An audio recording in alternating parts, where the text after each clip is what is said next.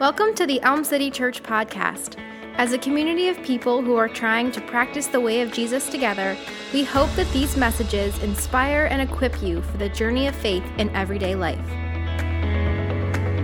So, welcome again. If I haven't got a chance to meet you, my name is Albie, and uh, I'm just so happy you've decided to join us for Christmas Eve. You know, I know, I know one of my favorite uh, Christmas traditions as a whole is uh, picking out the Christmas tree. So I see a lot, there's always a lot of young kids in the Christmas Eve service. So I'm curious, for you young kids, uh, how many of you love decorating the Christmas tree? See the lights, a few? Guys, there's way more kids excited in the first service about Christmas trees. I don't know. Parents, what is going on here? Uh, I know after we decorate, my actually my favorite part is that after the Christmas tree decorating is done, we decorate Christmas cookies, and I get to eat lots of cookies. That's one of my favorite parts of, of that. But since it's Christmas Eve, and uh, it's okay to have fun in church, so, so we're going to do. I'm going to test out. Uh, a little bit of your Christmas tree knowledge. We're going to do a little Christmas tree trivia to get started to see if you can beat the first service. Okay, so in what country did Christians first celebrate with an evergreen tree? Was it, uh, some of you, well, well, you'll learn as it goes how these games work. Was it England? Was it Lebanon? Was it Germany? Or was it Whoville? Hey, it was, okay, it was Germany. So the answer is Germany. All right, in what century was the first Christmas tree used? Was it the 600s? Was it the 1500s? The 1600s or the 1700s? What do we think? The answer is 1500s. It was a sculpture in Germany dated in 1576. All right. For those of you who, who's on team real Christmas tree? Who's on team artificial Christmas tree? Don't boo, you know, it's okay, it happens. All right, so what were the first artificial Christmas trees made from? Goose feathers, plastic, chicken feathers, or Santa's tears? I did not make this up. Uh, the answer is goose feathers. All right. Uh, there's two more. Which state does not produce Christmas trees? California, Arizona. Uh, this is, they're not in the same order. Come on, Albie. Do this: California, Hawaii, Arizona, Florida, or none of the above. It is none of the above. You, every state in America grows Christmas trees. All right, the final one. Who invented electric Christmas tree lights? Was it Nikola Tesla? Was it Powers Electric Service? Maybe. Was it Edison Electric Light Company or was it Clark Griswold? Clark Griswold. Yes, it was Edison Electric Company in 1882. And I just, I never thought about it, but I've been before, they would light Christmas trees with candles, which is insane. That you, and it caused lots of fires. And they still did it. I don't know why. Yeah, goose feathers and so just don't just don't put those in your trees. Thank the Lord that we have electric lights.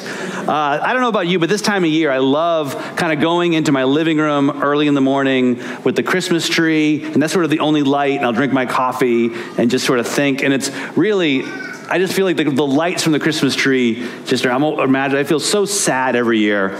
I'm the one of like, can we keep the Christmas tree up till like March? And my wife's like, no, like New Year's is gone. So I'm always, always kind of sad. Uh, did anyone anyone this year drive around in, in the area and look at all the Christmas uh, displays on the different streets? Yeah, there's so many awesome ones around here. I love how it, it, it keeps growing. But one thing I noticed, like with, with my kids, that did you see any? There was these roads where there was only one house lit up on the whole road, and so it would be dark, and then you would see it, and it would just it was just illuminating, and it would draw you to it because all you wanted to do was to go see that house with the lights. Because that's what light does. The, the darker something is, the more light attracts. But also, light will do something else, it illuminates. So, what light will do is it'll reveal things that you can't normally see without the light. And in John 8 12, this is what Jesus says He says, I am the light of the world. Whoever follows me will not walk in darkness, but will have the light of life. Light not only attracts, it reveals. And Jesus said, Whoever follows me will walk in light and will have the path of life revealed. Tonight, we're going to look at Matthew's narrative of the birth of Jesus. And in it, we're going to see how the story of Christmas is a light that reveals some important things that we need to see. So I'm going to read to you this is Matthew chapter 1, verses 18 through 25. And here's how it reads It says, Now the birth of Jesus Christ took place in this way. When his mother Mary had been betrothed to Joseph, before they came together, she was found to be with child from the Holy Spirit. And her husband Joseph, being a just man and unwilling to put her to shame, resolved to, divert, to divorce her quietly. But as he considered these things, behold, an angel of the Lord appeared to him in a dream, saying, Joseph, son of David, do not fear to take Mary as your wife, for that which is conceived in her is from the Holy Spirit. She will bear a son, and you shall call his name Jesus, for he will save his people from their sins. And all this took place to fulfill what the Lord had spoken by the prophet, which said, Behold, the virgin shall conceive and bear a son, and they shall call his name Emmanuel, which means God with us. And when Joseph woke from sleep, he did as the angel of the Lord commanded him, and he took his wife, but he knew her not until she had given birth to a son, and he called his name Jesus This is the word of the Lord. Every year when I study this passage, I, it just kind of jumps out at me at how understated it feels. Just, you know, the, the long awaited Messiah, the anticipated Savior of the world. And Matthew takes basically two paragraphs and just says it so matter of factly. It, it's, it's almost like he went out of his way to, uh, I don't know, not dumb it down, but just he really just understates the amazing truth. But what I want to show is that he does reveal in his story three really big things that we need to hear. And the first thing he reveals in this in his narrative is an urgent need. He reveals an urgent need. You know, there's there's a lot of beauty in the world, right? Christmas lights, Christmas trees, all this there's a lot of beauty in the world, but there is also a lot of brokenness. I don't have to convince you of that. Probably everybody in here either knows someone or themselves going through something or sees just brokenness. And, and it's out there and it's in us. Have you ever noticed, too, that there are some things that when they break, they can't be put back together? There's certain things when they break, you can't put them back together on your own. And the brokenness in the world and the brokenness in us, it's, it's so big of a problem that only God can fix it. You know, Matthew's gospel shows us a need that is so big, it needs God's miraculous intervention. That's how big this need is. Because we see that Mary was with child from the Holy Spirit. And this is a fulfillment of an ancient prophecy that said, The virgin shall conceive and bear a son. Our need for a Savior is so great and so urgent, it required God's direct intervention. And that intervention came in a person. Because the second thing this passage reveals is an unexpected solution God came as a baby. The babies you're hearing cooing and crying right now, at one point, that was Jesus. I mean, I know we know this theoretically, but have you ever just held a baby and thought, wow, the God of the universe humbled himself and became this vulnerable that he could be held in Mary's arms. Wow. That is incredible. God with us, Emmanuel. Jesus was 100% human, 100% God. God in the flesh who came to be with us. And he not only came to be with us and walk among us, he came to be our Savior and provide a solution for our brokenness. Because it says, For he will save his people from their sin. Because sin is what causes this brokenness in the world, and it's something we need to be saved from. Brokenness is not just something we are victims of, it's something we contribute to. Our sin causes the, some of the brokenness that is around us. But we are, we are sinners in need of a Savior. And there's so many ways that we try to escape this, but there are some needs so great, some problems so big that only God can solve. There are some needs so great, some problems so big that only God can solve. And that is what we are celebrating at Christmas. That God has come to solve a problem that is so big and is so great, we cannot solve it, but He provided a way. On Christmas, the greatest gift ever is that Jesus came to save His people from their sins. And at Christmas time, we see that not only is Jesus God with us, He is God for us. Jesus is not only God with us, He is God for us. But the final thing this passage does reveal is our need kind of for an unconditional surrender. And we see this in both Mary and Joseph because when they are confronted with the, re- with the new reality of their life, when they are confronted with the call that God has on them, they have to surrender to it. They have to say yes. I mean, think about Joseph. Joseph had his life planned out. He knew what he was going to do. Him and Mary were going to get married. You know, his son was going to t- take up the family business. They were probably going to leave a quiet, lead a quiet, ordinary life. And all of a sudden, his life gets turned upside down. His fiancee is pregnant. He thinks she has cheated on him. He is thinking of divorcing her quietly out of respect for her. But at that moment, his life is just shattered. And an angel comes to him and reveals, saying, No, that's not the case. The child she is with is from the Holy Spirit. This is the long awaited promised Messiah, and your call is to be the faithful husband and father. It doesn't matter all the social stigma you are going to have to face. And Joseph says yes. And then Mary, again, Mary, minding her own business, not expecting any of this. And all of a sudden, she is given a task so great that for many, it would be crushing. But she just says, Yes. Lord, I, will, I am your servant. I will do what you have for me. And really, we are all like Mary, Mary and Joseph. And everybody who decides to follow Jesus has to surrender to him, has to, in the words of Jesus, repent and believe the good news. I want to show you a picture that uh, is quickly becoming one of my favorite pieces of Christian art. And this was drawn, it's called Mary Consoles Eve. And it was drawn by a nun named Sister Grace, Sister Grace Remington. she lives at a convent in Iowa. And when I first saw this painting, she actually was just doodling and didn't ever expect this to be uh, widely publicized. When I first saw this painting, I was struck by all of the symbolism that was embedded. And the more I looked, the more I saw. And so, if you're a visual learner, what's helpful about this is this, this story tells so many of the themes of the gospel all in one place. So she was just drawing, doodling, pondering all the themes of Christmas. Things like redemption and grace, shame and compassion, the mystery of the incarnation, and the promise, promises of salvation. So you'll see it starts, this picture is framed by a garden on both sides. And the reason why it's framed by a garden is because that is the way the beginning and the end of the story of Scripture is told. The story of Scripture begins in a garden with God in perfect relationship with his people. Something happens. But through the narrative arc of the story of the Scriptures, it ends back in a garden. It ends with God and man reconciled.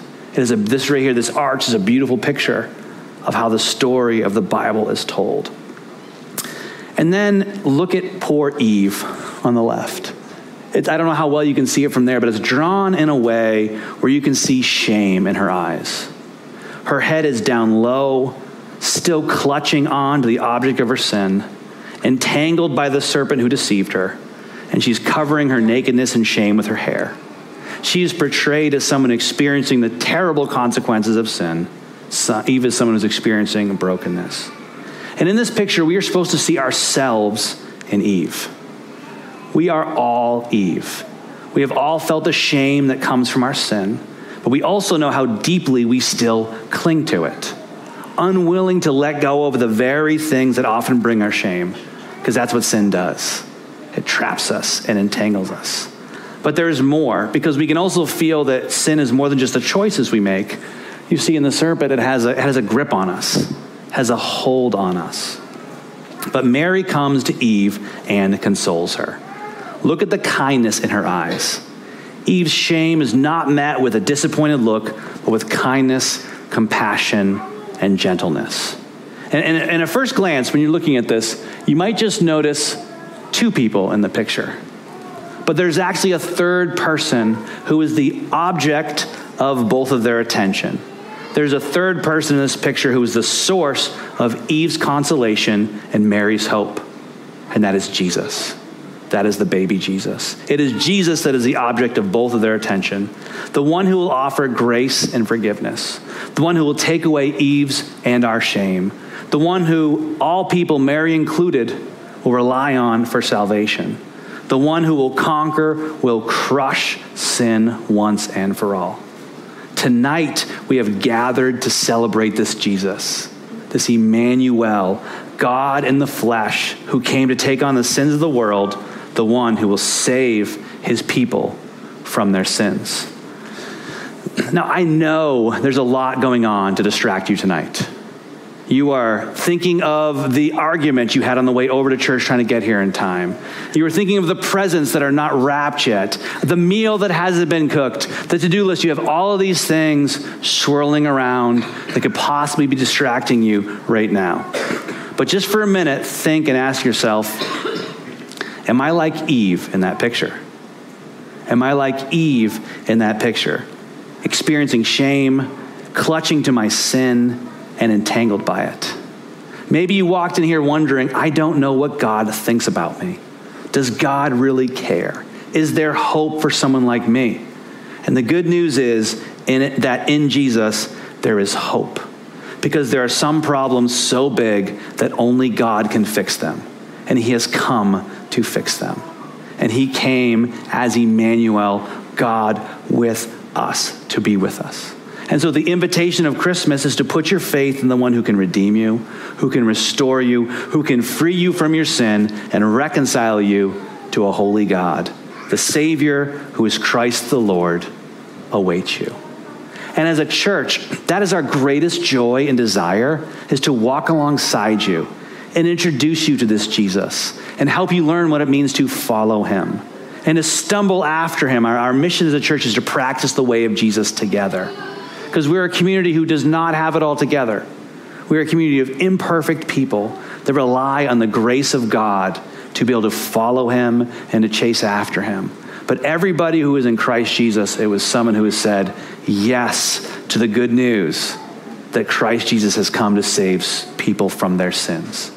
That is what we are here to celebrate. And the beautiful message of Christmas is that Jesus is not just God with us, he is also God for us. Jesus is not just God with us, He is God for us. And like I said, I don't, a lot of you I know, a lot of you I don't. But as you come in here tonight, I don't know what burdens you have. I don't know what expectations of church. I don't know how you've been burned by church. You probably have all the above. But my invitation to you is the same invitation of Jesus when he just offers, he says, Repent and believe the good news. Because God loves you. He loves you so much. He came to walk among us, to die in our place, so you could know him and be reconciled to him. He gave, there was nothing greater he could have done for you than give up his life. And his invitation is come and follow me. Um, and so I'm going to take a minute and give you an opportunity again. I always I try to do this a lot because I don't know how God might be speaking to you, how God might be working on you. You might hear about this good news of Jesus, and you're thinking, and I've, and I've heard people say before, this is the news I've been waiting for. Like they'll hear about the gospel that Jesus has come to save us from our sins. That is by God's grace through faith, not of our hard work, that we can be saved. And then if we believe in him in faith, we can be saved. And some, I've, I've talked to people and they're like, I've been waiting my whole life to hear this. How come no one's told me about this before? And how you respond to the invitation of Jesus through faith, and you can just even do it through a prayer. And praying, this is there's nothing, I would say there's nothing magical about these words. A prayer of response can just be verbalizing the faith that you would like to place in God. So if you're in here tonight and this and something about this message has resonated with you and you want to place your faith in Jesus, you can you can say a prayer and just kind of follow along quietly after me. It doesn't have to be the exact same words, but some sort of prayer of just the simplicity of Lord Jesus, Please be my Savior. So I'm, I'm going to pray. If you want to bow your heads, and if you, you, if you want to follow along after me, I want to give you this give you this opportunity, and you can do it quietly. You can say something as simple as, "Dear God, I know I'm a sinner, and there's nothing I can do to save myself. I confess my inability to forgive my own sin or work my way into heaven. At this moment, I want to trust in you alone, and Jesus alone is the one who bore my sins on the cross. I truly believe that you have paid it all. You and I want to accept your salvation as a gift. Jesus, I really believe that you died on the cross and rose again on the third day. Please forgive me. Please save me. I want to be adopted into the family of God and experience what it means to be a dearly beloved child. Amen. And for the many of you in here who are already followers of Jesus, who are excited to gather and celebrate his birth, I want to let you know you've been commissioned as an ambassador.